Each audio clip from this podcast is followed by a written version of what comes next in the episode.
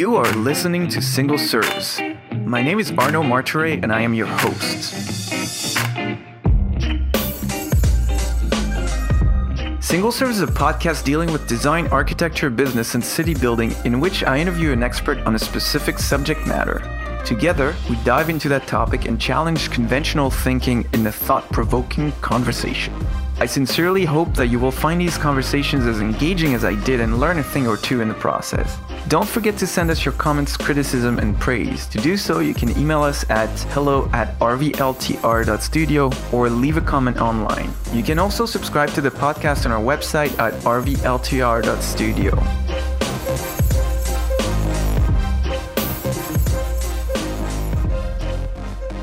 Kimberley Seldon is the founder of Kimberley Seldon Design Group, an interior design firm with offices in Toronto and Los Angeles. In addition to her design practice, she runs Business of Design, an online learning platform she started to help other professionals in the design field to become financially successful with the stated goals that designers running their own practices should aim at making six figure salaries. I wanted to have Kimberley on the podcast to discuss how she and others have accomplished that, as financial viability should be the foundation of any design business. So, thank you very much, Kimberley, for being on the show. Oh, I'm thrilled to be here. I hadn't anticipated doing it from the car. So, thank you for accommodating that, Arno. I appreciate it. That's no problem at all. So, let's start with the easy question. And can you tell us who you are and what you do in your own words in three sentences or less? I am an interior designer, so that's first and foremost. And I run a thriving, busy business with offices in Toronto and Santa Monica. And Business of Design got started because I wanted to teach other interior design professionals. That sounds great. So, how did you come up with Business of Design? What's the genesis? Well, the genesis is me failing miserably at running an interior design firm, believe it or not. Uh, I had all these clients because I was on television as an interior design expert. So my phone was ringing off the hook. I had an unlimited supply of clients wanting to work with me. And every project started the same way with the clients super excited, and enthusiastic about the project. And it ended the same way with the clients less than enthusiastic about hiring me and not so enthusiastic about the project. And along the way, it never was the case that the clients didn't like me or didn't think I was trying. They all could see that I was really trying, but I did not know how to run a business. And I certainly didn't know how to run a profitable profitable business. I didn't even know that I was allowed to want to be a profitable business if that makes any sense. It does absolutely. So, was there a kind of haha moment for you where you cracked the code of being financially successful? And if so, what would that be? That's so good. I, will tell you the no aha moment, which is when I hired my first business coach, and she said, "Can I take a look at your P and L?" And I didn't know what that was. I was thinking like Procter and Gamble, like what? so that's where I started from. So nobody started lower down the financial savviness pole than I did. Um, but I believe the aha moment came for me after working for over two years with a business coach. And she was trying to get it into my head that if I didn't have systems and process to run my business, I was never going to be successful. And I just, I wasn't buying it because I was creative. And don't you understand, creative people, every project is different and every budget is different and every client is different. And I just couldn't make her understand that while systems were great for Starbucks, they wouldn't work for me. And we had a fight after a couple of years and she literally threw a book at my head and the book was tiny little book called the e-myth by michael e gerber mm. and i read that book and i thought well, i'm through with her. She's an idiot. But I, here's this little book. I'm going to read this book and i read this book and i got it. For me that was the aha. Okay, I can see now why I'm going to need systems to help me run my business and how I will not be profitable until I have those systems. And that's a great segue into my next question because financial matters are often, and it's a broad generalization generalization seen as um, something you should really talk about that's dirty or being profitable is bad or whatever the case may be. Um, but why do you think being financially sound is so important for design businesses? Well, it's important for any business. How can you be a business if you're not, you know, hitting at least some measure of profitability? If you're not doing that, then you don't have a business, you have a jobby. You have a little hobby that's, you know, you you makes you feel good and puffs you up in some way. And I was underperforming on every level, but the financial aspect is the part that's so crippling because you can't, at some point, you can't keep doing it if you're not profitable. And in addition to that, I think there was this feeling that um, it was embarrassing. You know, it's kind of it's kind of shameful and embarrassing when you're going to your accountant at the end of the year and you've been working full time and your accountant says you made $30,000 this year and, and you're celebrating because you've had years where you lost money. And then the accountant says, Do you realize that $30,000 is minimum wage? And I'm like, no, that that can't be right, you know, because I'm I'm working like a maniac. Like, there's no way I could be making minimum wage. And you do the math, and like, that's minimum wage. And in the interior design community, which is my wheelhouse, most interior design professionals are making minimum wage or something just a little bit higher than that. So you're and talking about net income, right? Net income, yeah. Yeah. So, which is for listeners after tax, not the gross income.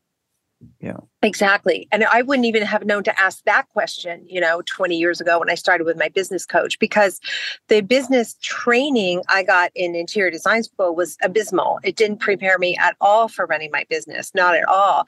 And in fact, there was even kind of a feeling that, as maybe it was partly because I'm female, it was almost like I had to be apologetic about wanting to make money, that somehow that was greedy or I'll give you a really good example, Arno. In our business, we we have a model where we charge our clients for the services they want to buy. So some clients want to buy your interior design services and want you to do the design and the drawings and all of that. And some clients want you to do that. Plus, they want you to procure all the goods.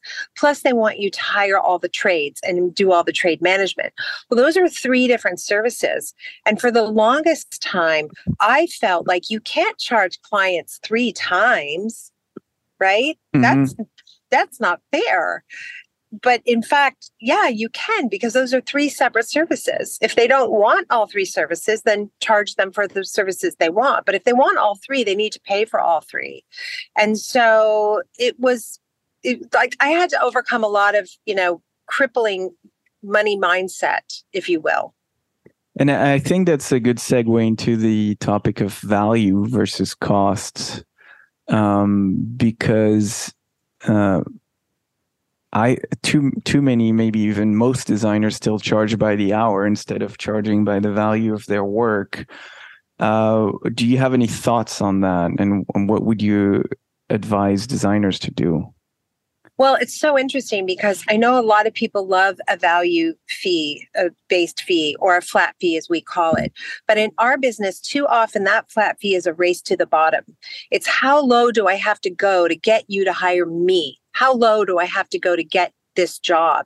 And so we actually do recommend that interior designers who are just starting out start always start with an hourly fee. But the trick is to actually capture all the hours you're spending and we're just using hours. The increment of time is a stand-in for our expertise. I have to charge for my expertise so i'm using this increment of time to charge for it.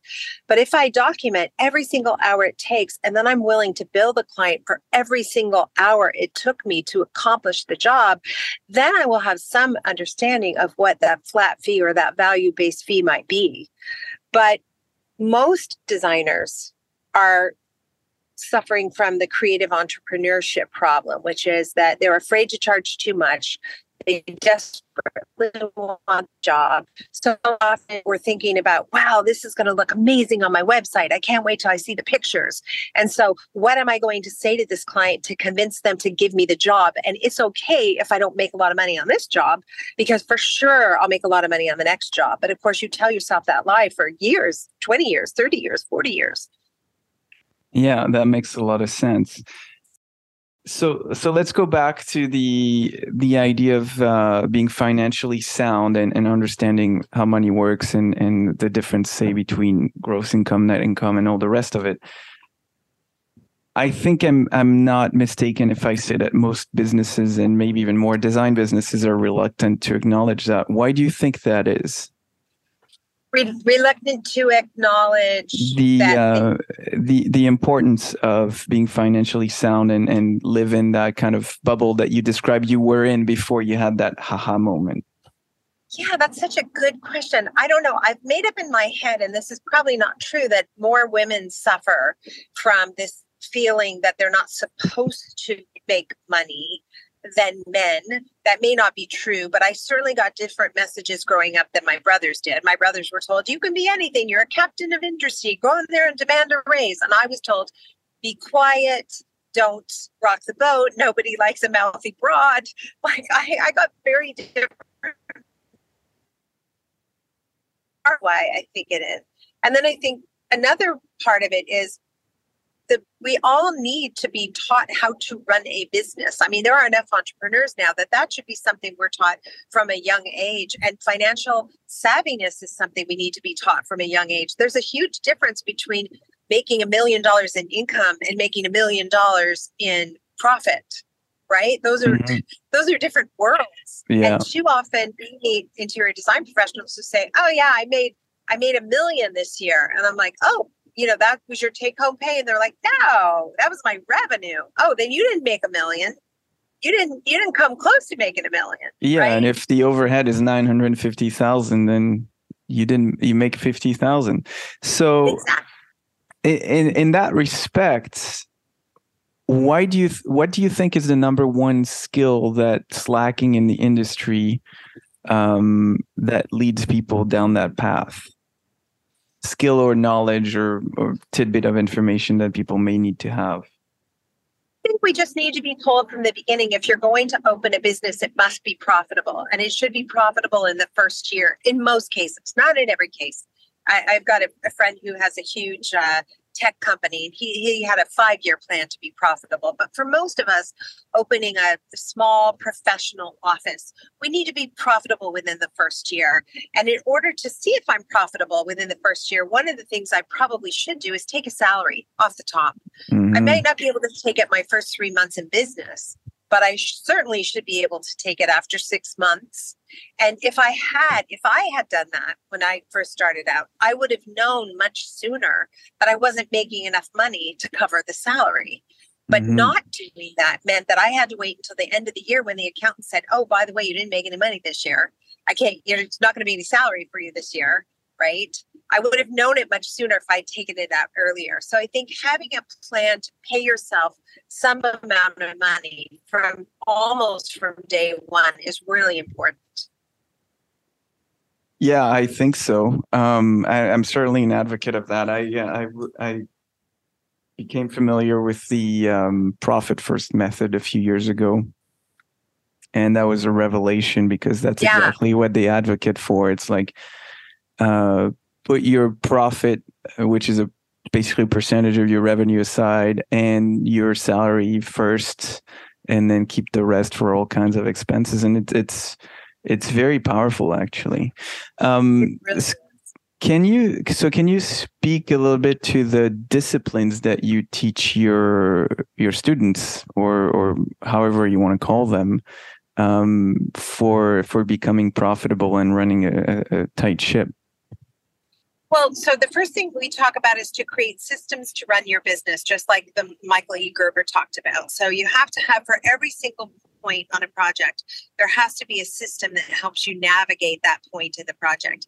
How you answer the phone, how you sign a client up for the con- for the consultation, how you deliver the consultation, what happens after the consultation, what happens when it's time to hire the trades, how do you hire the trades, what do you charge for hiring the trades? What's your markup on what you're going to charge for hiring the trades? All of that stuff has to be part of how you show up on day one to every project figured out so that the clients can then relax and let you run the project.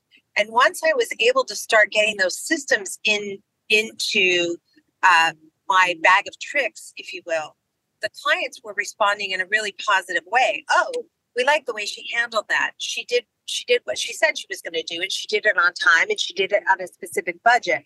We like that. And then more clients would sign up and want that. And so it took me more than a decade to figure out what all the steps were to running a project from top to bottom. And then Business of Design was born because I just started telling designer friends what I was doing. And then little by little, a designer friend would say, Oh, can you come and talk to my ASID group? Can you talk, come and talk to my decorating club? Can you come and speak at the school? And I was spending more and more of my time going to these events for free and teaching people how to do it. And it became untenable at some point. I'm flying to Vancouver, I'm flying to Los Angeles, I'm flying to New York, and I'm doing these classes for free. I'm like, wait a minute, this is costing me a lot of money. I'm teaching people how to be profitable, but here I am spending my own money to fly to all these different locations and teach them how to be profitable. Mm-hmm. So I started feeling the, that in my bottom line in my design firm because my design firm was paying for all of these trips to go and help people run their design firms. So finally we said this isn't tenable and just business of design was born. And it was just really it was a way of covering my costs so I could go to New York and teach other designers how to run the business. And it's really pretty much remained that. It's never been my, you know, my big profit driver. That's my interior design business. I make a lot of money in my interior design business, and business of design is kind of my passion project. It's my gift back. I see. So you answered the question that came to mind. It's like which one makes more money for you? But uh-huh. no, it's a very no personal question.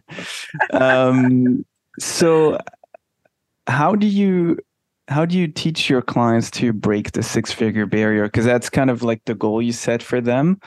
I know you've talked about the systems and we've touched on that but um, is there anything else you want to add to that particular question yeah, I mean, first of all, I give them permission to make money. That sounds small, but it's kind of a big thing. There are literally, in fact, we had a coaching call today. Uh, we do it uh, once a month. It's called BOD Live, and all these designers show up. And somebody said, My client says it's not fair if I charge design fees and procurement fees. So it's like, no, that that's totally fair. You buy a cell phone, you get a phone. You don't get text time and you don't get roaming and you don't get, if you want those extra services, those are extra services. So, first of all, we give them permission to do it. But second of all, I show them how I do it. I open my books to them and I show them this is what I charge my clients. This is what my contract says. This is how I make money. And so we're kind of unapologetically making money. And we found that as people are willing to share that they're making more money, the bar gets higher and higher. We actually have, I mean, for so many years, I dreamed of every interior design professional making six figures, meaning finally at the end of the year, $100,000 in profit. Like, come on, we can do it.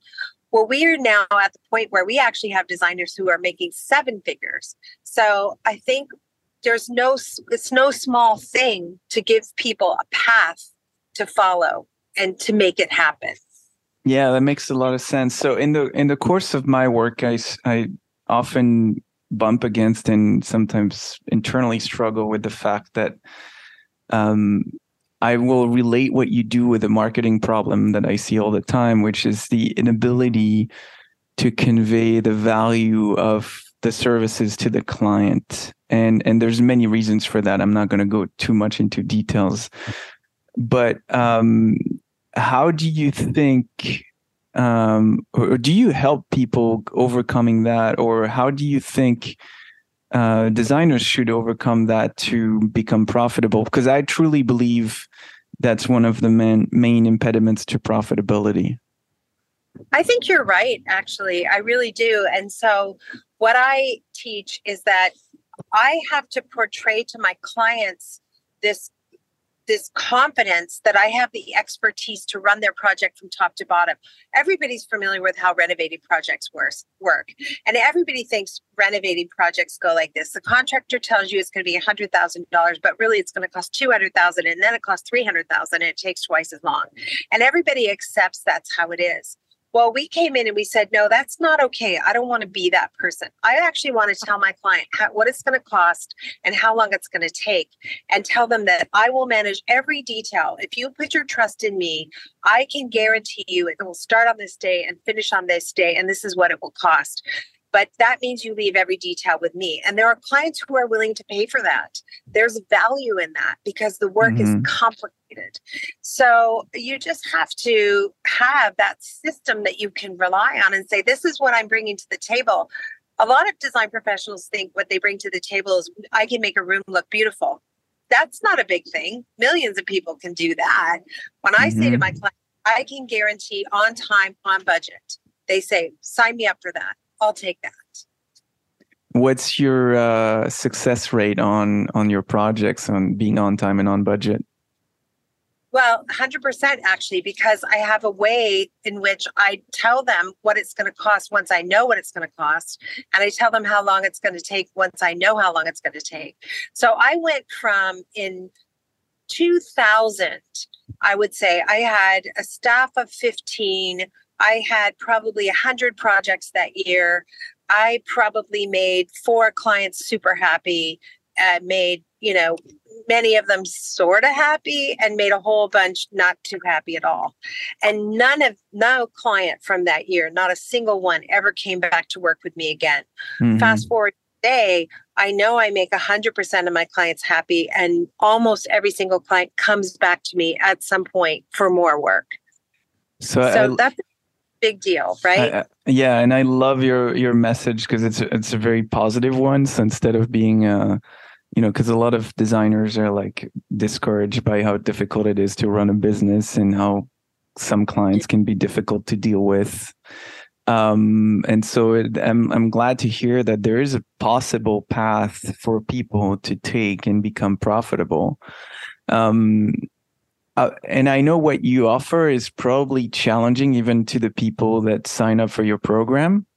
So, what what kind of uh, attrition rate do you have between first between the people who actually sign up and people who complete and become successful designers? It's really interesting you say that.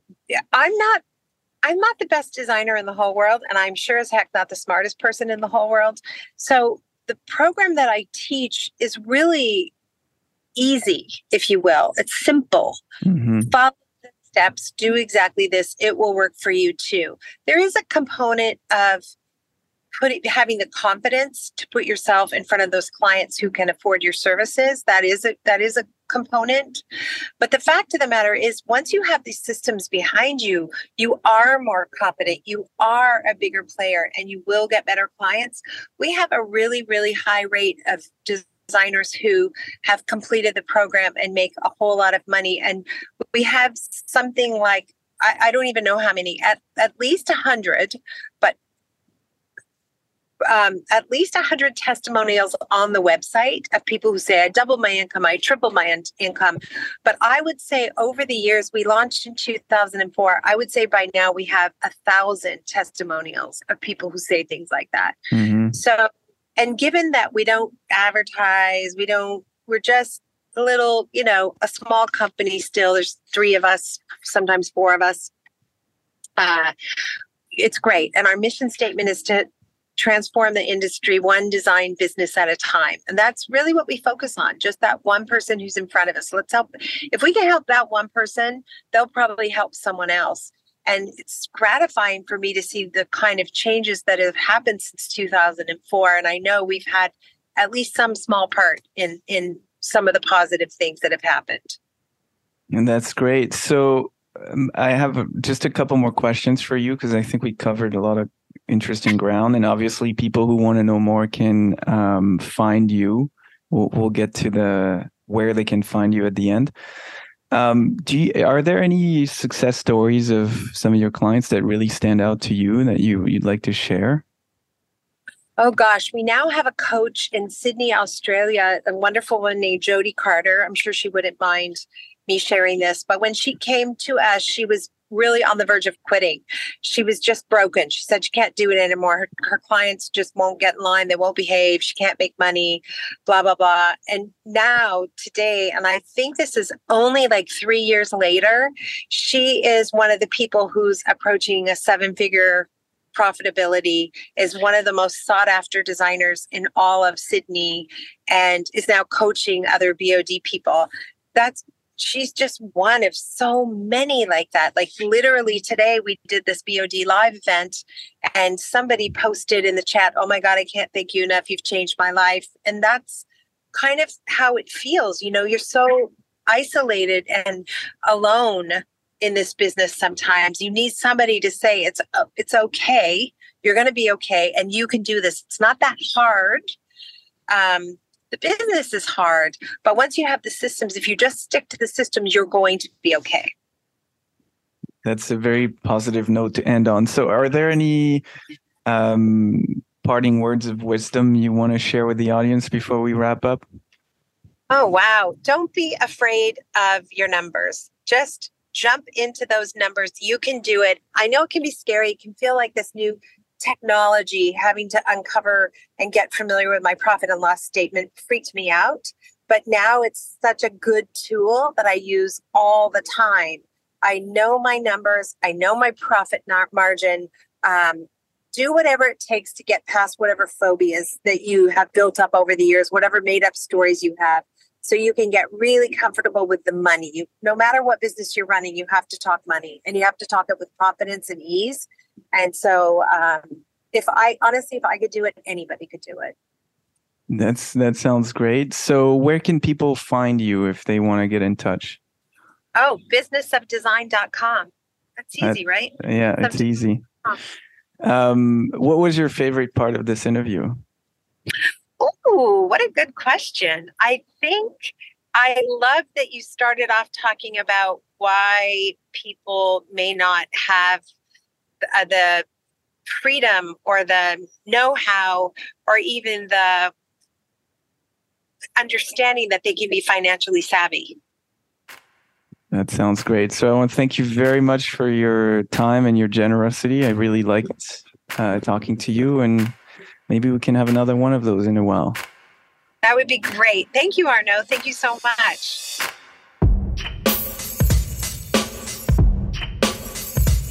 Hey, Arno here. I hope you've enjoyed this episode and that you'll come back for more.